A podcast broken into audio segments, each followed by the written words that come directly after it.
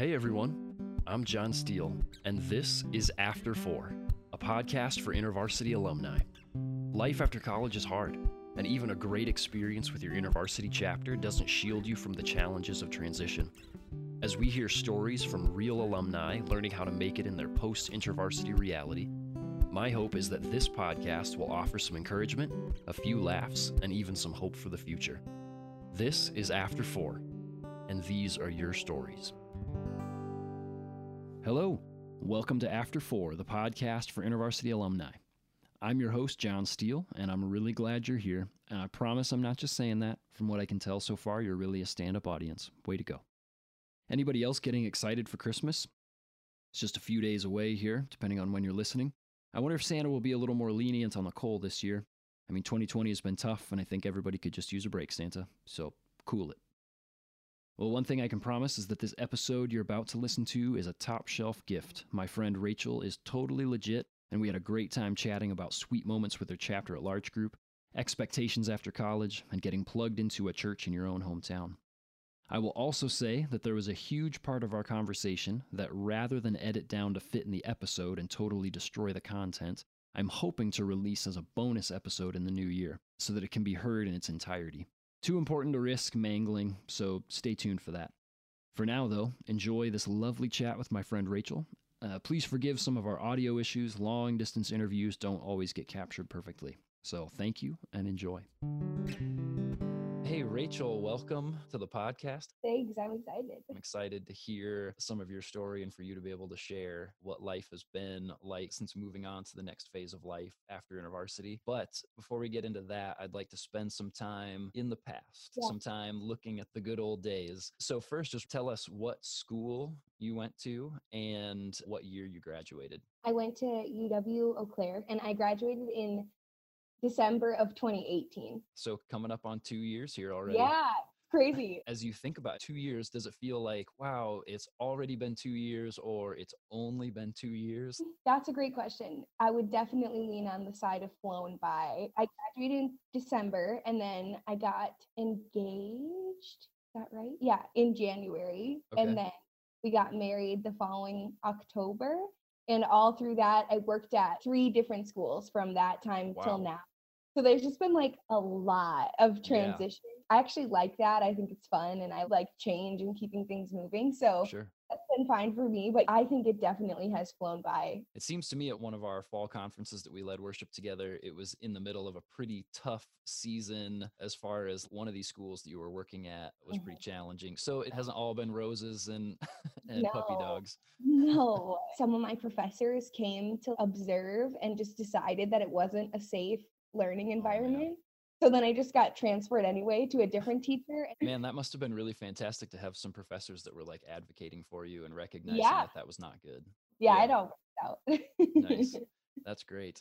Again, kind of living in the past here for a few minutes. As you think about your time with InterVarsity, tell me the story of how you got involved. Okay, well, younger Rachel uh, was very stubborn. I mean, I Okay. I kind of still am. So I from a church in Milwaukee that had like a really vibrant youth ministry and it was huge. And I was like kind of zoned in on something similar to what I experienced growing up. So I went to college. I just happened to go to the same school as one of my friends from high school. We didn't plan it or anything. We just kind of Okay. ended up there. And we lived in the same dorm building and everything. And she and I were having breakfast one day, and she was like, I met this girl coming up the hill because Eau Claire has this like legendary, terrible That's hill. right. And it was in the middle of August. So she was carrying all her textbooks from the bookstore up the hill. And this girl, her name's Elsa, she walked up next to my friend and was like, Hey, do you want some help carrying your books? And then Elsa invited my friend Abby to large group. And then Abby told me the next day, like, Hey, I went to this group and I think you should come with me next week and you might like it. So I came And the worship team, I don't remember if it was specifically Rend Collective themed. There were like three guys on the stage playing metal trash cans for drum. and I was like, That's amazing. this is like so weird, but I'm into it. Yeah, that's kind of how I ended up at InterVarsity.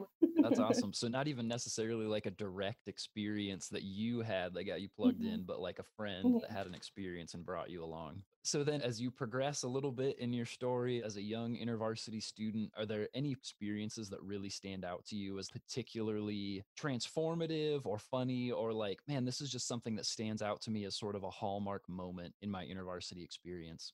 in my junior year, I was going through a very, very hard time. Mm. Personally, I haven't experienced darkness like that in mm. my life before then or after that. It was a really hard time. But when I was in high school, I started writing songs just as a way to connect with God and get some of those emotions out. And Yeah. so when I was going through this really hard time, I was like, you know, I need to like put this down somewhere. So I wrote this song. It was kind of based off of the book 1000 Gifts by Ann Voskamp. She walks you through this journey of writing this list of 1000 things she's grateful for, the way that God cares for her and shows her his love for her in the little things. So I started writing a song and Jenna Kaiser is involved. Uh-huh. For some reason, the person who was supposed to speak at large group that night got sick and nobody else could cover for some reason. And Jenna was like, I feel like it would be really powerful if you shared, if you're comfortable, like a little bit about what's going on in your life. And I was like, I don't know how to talk about this. I could give you like a five minute little blurb.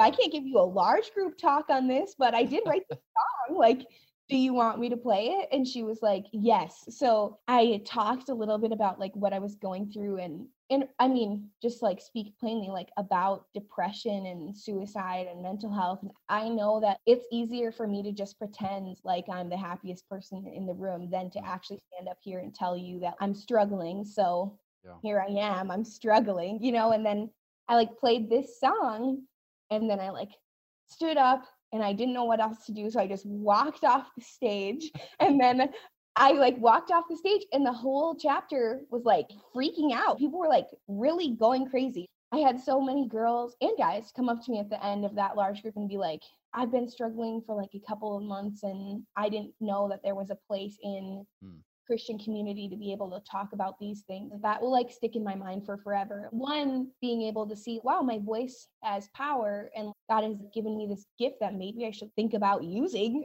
but also just to see, wow, this really is sad to me that Hmm.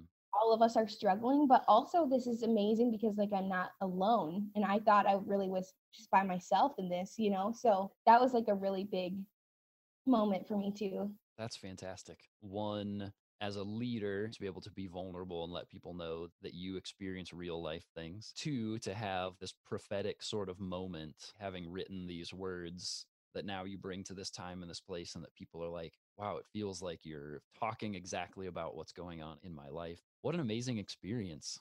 Yeah, and it was pretty cool because at that time, the Eau Claire chapter was like 250 people to feel really connected in community to one another with that many different people. It was such a cool experience. Well, thanks a lot for sharing. Those are awesome stories. Um, so let's fast forward to the end of your senior year. And as you are looking towards the next phase of life, I'd be interested to know what were your expectations going into this next stage? Yeah, I had a couple. So I knew that I definitely still wanted to work in urban education because I was working Okay. in a low income school in Milwaukee Public Schools and I loved it. It was just such a great experience. And I was like, wow, I think this is sort of what I'm supposed to do, at least for right now. I was graduating in December, so I knew I would have to like look for a sub position for spring semester and then start at the full time position in the fall but I was like, okay, I'm going to work at a school pretty similar to this one that I'm in. And I was thinking I was probably going to be getting married at some point. Okay. Uh, I didn't know when Jake was going to propose, but I was like, okay, we've talked about this quite a bit. So I think Right. that's. And when I was at Eau Claire, I studied in this undergraduate research program called the McNair program. That's a program for students of color and first generation college students that tries to give you the skills that you need to get into like a really good graduate school. So Sure. I was following the track that I was maybe going to apply to Stanford in California and like try to get into their program. Also in college, I lived in Guatemala for four months and Okay. I was a teacher there with a nonprofit organization in Guatemala City. And that was like, ugh, it was the best thing I've ever done in my whole life. So I was like, Yeah. well, I'm definitely going back there at some point. So I had big plans, lots to do. Well, okay. So working in an urban school setting, getting married, applying to Stanford, going back to Guatemala, mm-hmm. those were sort of the expectations, the big dreams coming mm-hmm. out. What's happened? What has life actually looked like? Well, turns out adult life is just a lot more regular and boring. Yes. Yeah. and also that just wasn't realistic, I guess. That's a lot to try to squeeze into my early 20s. So, um working in an urban school, check doing that. Okay, I love Doing it. that. Yeah, I'm actually working at the school I grew up at, which is a whole Oh, other thing. wow. It's amazing. I love it so much. But if you would have asked me when I graduated high school, are you coming back to Eastbrook Academy to work here? I would have been like, what? No. so that's been just another whole element, but I love it. I'm Wow. so So- happy to be there. So, do you work with some people that were your teachers? Yeah. So I teach elementary and middle school Spanish, and Okay. she just retired. But through last year, my third grade teacher was still working there. So she would walk her kids to my classroom and drop them off, and I would be like, "Hi, Mrs. Gruber." Wow.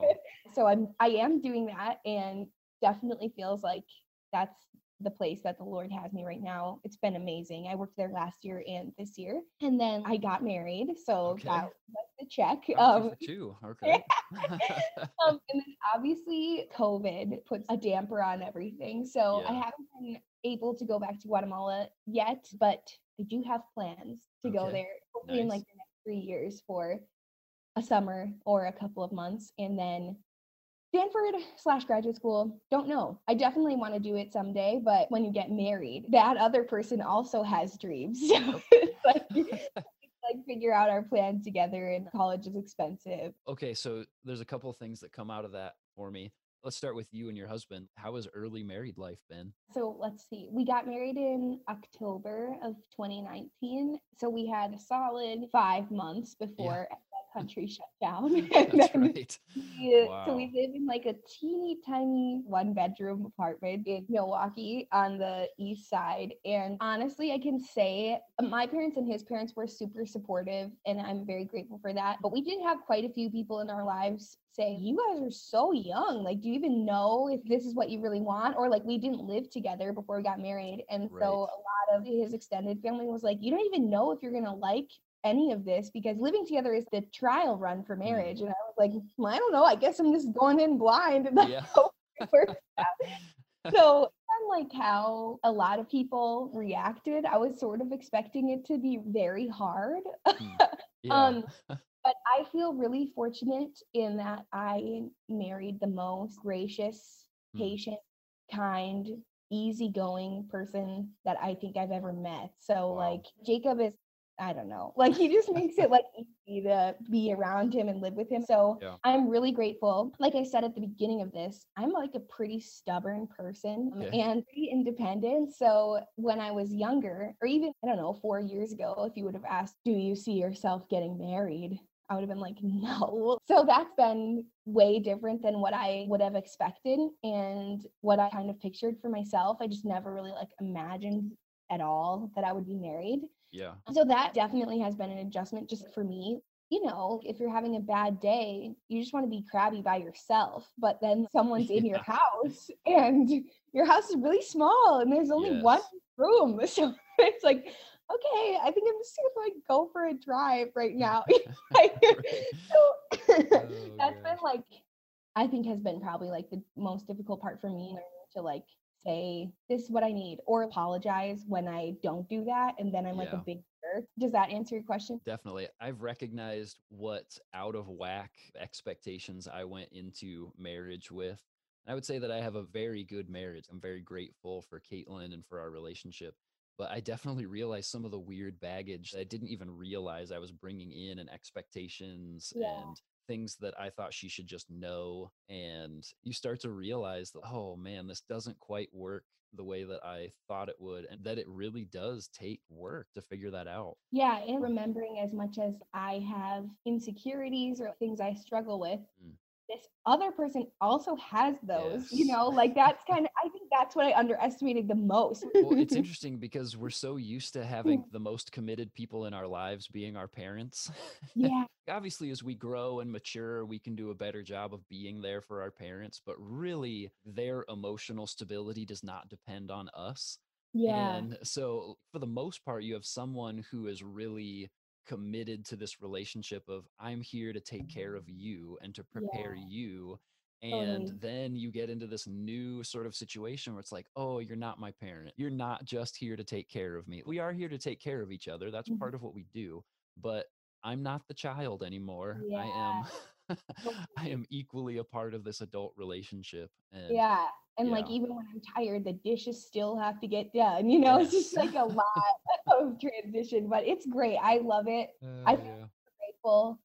I would 10 out of 10 do it again. I'm glad to hear that. So tell me, what's it like seeing plans like Stanford, Guatemala being on hold, whether it's because of the COVID reality that we live in or just because of life going differently than you expect? What's that been like? Yeah, I think in one word, disappointing. Mm, Not even necessarily just because of myself or feeling like I had all these big plans and now I'm not doing them as I failed. More like because both of those things were fueled by the change that I want to make in the world. Yeah in Guatemala, especially, I just watched all the facets of what I'm naturally gifted at or what I've worked really hard for, you know, as a teacher, but also as speaks Spanish and loves kids and just a lot of things kind of come together in one. And I was like, whoa, this is amazing how almost efficiently things can come together here yeah. because of these unique things that kind of make up who I am. All of those things feel like, shoot, I could be making a bigger impact if I have figured out a way to like make these things happen. But when I take a step back and think about the kids I work with now and the relationships that I've been able to build over the last two years, I cannot imagine my life without those kids. And mm it's like really easy for me to pinpoint okay i needed to be at eastbrook academy for this student this student this student this student so i definitely need to let go of those bigger you know i just kind of been always an aspirational person and it's like maybe those will come but i also need to find a way to just chill out and be fulfilled where i am right now instead of like always reaching for the next thing. That's super interesting to hear, especially with you being a teacher. I would really encourage you to consider watching this movie called Mr. Holland's Opus. Have you ever seen okay. that? No, I'm writing it down. It's about this musician takes a little bit of time to work at a school so that he can make some money and have some free time to work on his craft. And then he finds out very quickly that being a teacher means that you have no free time. Yeah. And and it's all about his like throughout the course of his life and his career, he's constantly looking forward. This is mm. where I want to be. This is where I want to go. This is what I'm meant to do. And until I get there, I'm just not doing the thing I'm supposed to do. Mm. But then, as the viewer, it's slowly unfolding to you that he's having a significant impact on people and that their mm. lives are changing because of him and that mm. it's not really until he gets much later on that he starts to recognize, wow, I wanted to do this super important thing that was really fun and exciting for me. And I'm realizing that through the whole course of this, I've actually been doing important things, even though I thought that it was this mundane job that I didn't want to do. I watched that movie after a decade plus of not seeing it, having similar experiences in my own life, not as a teacher, but found myself multiple times in the movie just weeping. I was like, I'm so glad Caitlin's at work right now. So I can sit here during my lunch, just eating this sandwich, crying as this guy's having this sort of really important existential moment and seeing myself in those cool. moments as well. I think that some of the things that you're talking about yeah. right there, it's so easy to get lost in that focus that we don't realize that, man, there are people that we're interacting with and having an impact on right here and right now. The, the moment that we're in is the moment that that God is using us. We're not yeah. waiting for that moment to be used. He's using us right now. Okay, so big 90 degree turn yeah. here. A lot of people who are recently graduated, and I would say especially those who have come from a Christian community like InterVarsity, are having a hard time connecting with Christian community or having a hard time just with the church in general. I would be interested to know what's it been like for you in the church community, the Christian community outside of college? I won't lie, it's been tough. Jacob and I, when we moved back to Milwaukee, we started going to like a couple of different churches to see do we want to stay like at the church that I grew up at? We decided like this is kind of difficult because every community has its own struggles so we just need to decide like what are the things that are important to us in a church community mm-hmm. and then what are the struggles of that community that like are like okay with us. Do you know what i mean? Like we don't Yeah. want to like Yep. people who are listening to this probably won't know this, but I'm biracial, so I'm black and white. And we live in Milwaukee, which is um, extremely segregated, Yeah. uh, like ridiculously segregated. And so that makes it really hard to find a community that's diverse, um, Mhm. like racially Yeah. and ethnically, but also we really put a big weight on wanting it to be diverse in age groups. Basically, after all of our considerations, we ended up at my home church anyway, where I Okay. grew up. Because it just is the most diverse church ever that we could find in the city, Yeah. as far as racially, but also like nationality. Like, we just have a lot of things going on. So it was definitely hard for me and for Jacob at first because I know a lot of people there because I grew up there and Jacob knows no one. So then it was this whole weird like, should we just go back and hang out with the people that I used to hang out with and now they'll be your friends? Or Mm. should you join a group and make your own friend? What should we do? You know?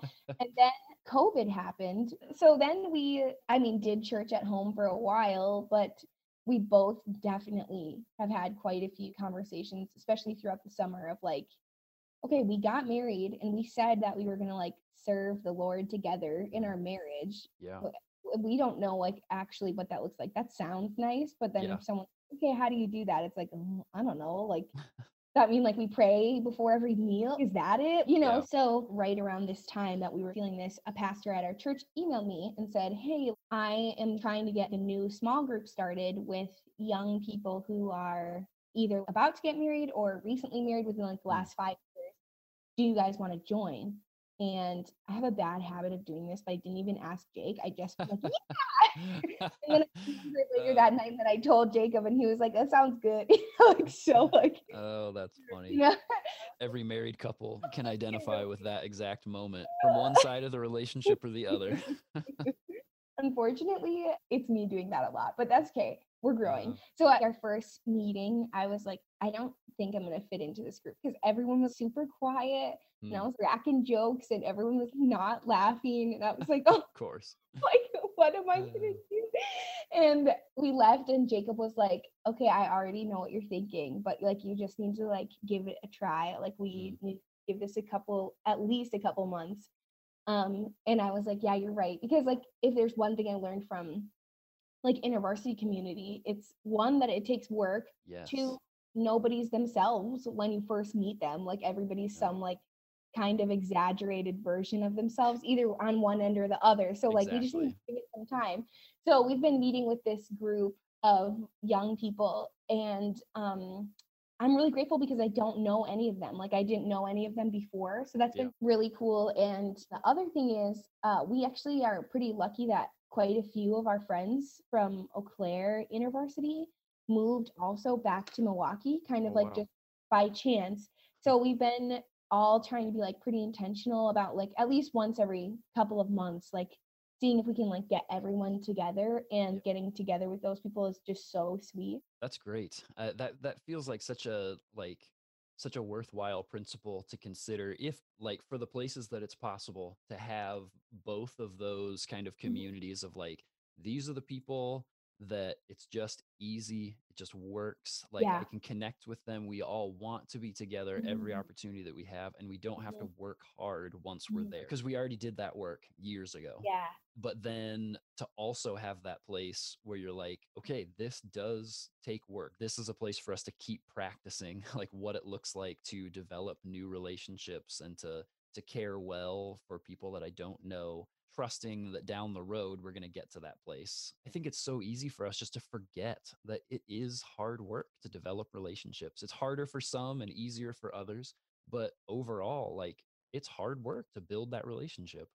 And I think I had a lot of fear going into just like given the state of the country right Mhm. now, I was like, I kept telling Jake, so we came to this small group and everybody was white, which is like very rare that that would happen at our church. Sure. Like the odds of that happening are like so low. So I was like, what the heck? Like this is just another like situation where I feel like people are going to be saying stuff about like what's going on and I'm Mhm. going to feel like I have to like speak up again and like this is supposed to be like this new community that we're making and I'm now I'm going to be the one who's like you can't say that. You know, Yeah. like Right. that's I mean, because it is a big church, a big city, it's really divided. No matter where I go, people are going to have opinions that I don't agree with or that aren't hurtful. Mm. But also, I think, especially right now in the church, it's really, and I'm saying this for myself more than anybody else, but it's just really important that we learn how to continue to work with one another, even in those moments of like, I cannot believe that you actually think that. You know, the enemy wants to use that divisiveness to like separate us. That's what is the goal, you know, and Yeah. it's, he's probably having a great time because that's probably really easy to do now. All someone needs to do is say one inflammatory phrase, and then half the people could be like, I'm out, you know. Yep. So, and nothing like that has happened at our Bible study. Actually, I've been surprised the other way from most of the people. So, I just think that that's a really unique area for anyone who's going to be leaving college in the next little bit here. Sorry if we went off track here a little. No, this is good. I mean, Rachel, this is part of your story. And the hope for this space is for people to be able to tell their story. Thank you for sharing that. It's cool to hear about this opportunity for you to step into this group that simultaneously is super young, which you didn't want to have in your in your church community, and is not diverse, which is also what you didn't want to have in your church community. But that here maybe you're sensing an invitation of this is an opportunity for us to be a part of developing the change that we want to see happening. yeah. And what an opportunity for you to be able to be there, ready for when the next person or couple of color come Yeah, into that yeah. community, that you can be there, ready to receive them with open Yeah. arms and say, I've been waiting for you. I'm so excited for you to be here. And we as a community are ready and excited for you to be here. So you've had all of these things going on, all of these different experiences. If you could talk to somebody who is about to graduate, who's stepping into this whole new world, what do they need to know? I would say, especially if you're coming from the intervarsity community, they do such a great job of helping build rhythms into Mm. your college life that naturally allow space for you to commune with God if you take them to study the word and to be quiet before the Lord and like hear from him and just spend time with him. None of those are there when you graduate. All of those things are so important and mm-hmm. i didn't have this realization until a few months ago because when i mm-hmm. first got out of university i was really doing a lot in that Yeah. ministry so Yes. just leading worship and helping lead a study there was a lot going on and i loved it but i also was almost relieved like i'm going to take a little break now that was just so much on top of everything i was doing for school but i didn't realize how much I needed those systems mm-hmm. because I journal to pray and looking back at journals from even just like my last year of college or or from my first year or anything I had this experience this year of feeling like whoa I don't know what the word is but I was really into this and what is going on? I feel like I don't talk to God that way mm. anymore I went on a walk and I was thinking about it and I was like, well, of course not, because you're not spending two hours on Monday in the word preparing because you're so anxious that large group going to go well and really just asking the Lord to like take it over. And you're not spending time with these people digging into why do you think there's so many of this word in Mark chapter three? You know, there's just all of those things that Uh, feel silly when you're doing it, but then once you get to that moment of, oh my gosh, I think God is speaking this thing to me, all of that takes time. So I think the biggest thing I would tell myself and that I am telling myself now is you need to sit down and actually plan when can you do those things that you know feed your soul and that bring you closer to God. For me, it's been figuring out, okay, when can I drive out of the city, go on a walk by myself, and just be still for a couple hours? I got to start somewhere, you know? Right. So get that on the calendar because if it's not there, you're not going to do it because things Right. come up. That's great. Those rhythms, they're huge. They Yeah. provide so much stability. They're available after Yeah. college. They're Yeah. just not as upfront in your face available Yeah. as what you were used to. I think Yeah. that's a fantastic word. And I can say from experience that is also something that I struggle with maintaining those rhythms, even though they Yeah. are life. Rachel, thank you so much for hanging out and sharing your life. I'm super grateful that you joined us. Thanks for giving me the opportunity. I hope we get to jam sometime in real life soon. We'll that would be super fun. Let's figure out how to make that happen sometime. that we would be should. awesome. Thank you. And there it is, part one of my chat with Rachel. Like I said, I hope to release a bonus episode in the new year, so keep that filed away. But hey, can you ask for better advice to end the episode? How important are those daily spiritual rhythms that we so often take for granted? I don't know about you, but I feel like I usually put too much weight on the big conference or Sunday morning moments to fuel my discipleship. But I honestly think it's the daily faithfulness to simple rhythms that keep our hearts tuned into God. Thanks so much, Rachel, for such an important reminder. I too would like to give you a reminder, and that's that there are more episodes of this podcast. We have four episodes that have dropped all at the same time. If you're traveling for Christmas and need something to listen to as your sleigh glides over the river and through the woods, or if you're just looking for a last minute gift idea for yourself, tear the wrapping paper off another episode and enjoy. Our fourth episode features not one, but two guests husband and wife power couple Leah and Daniel. Pop on over and check it out. We'll see you there, alumni thank you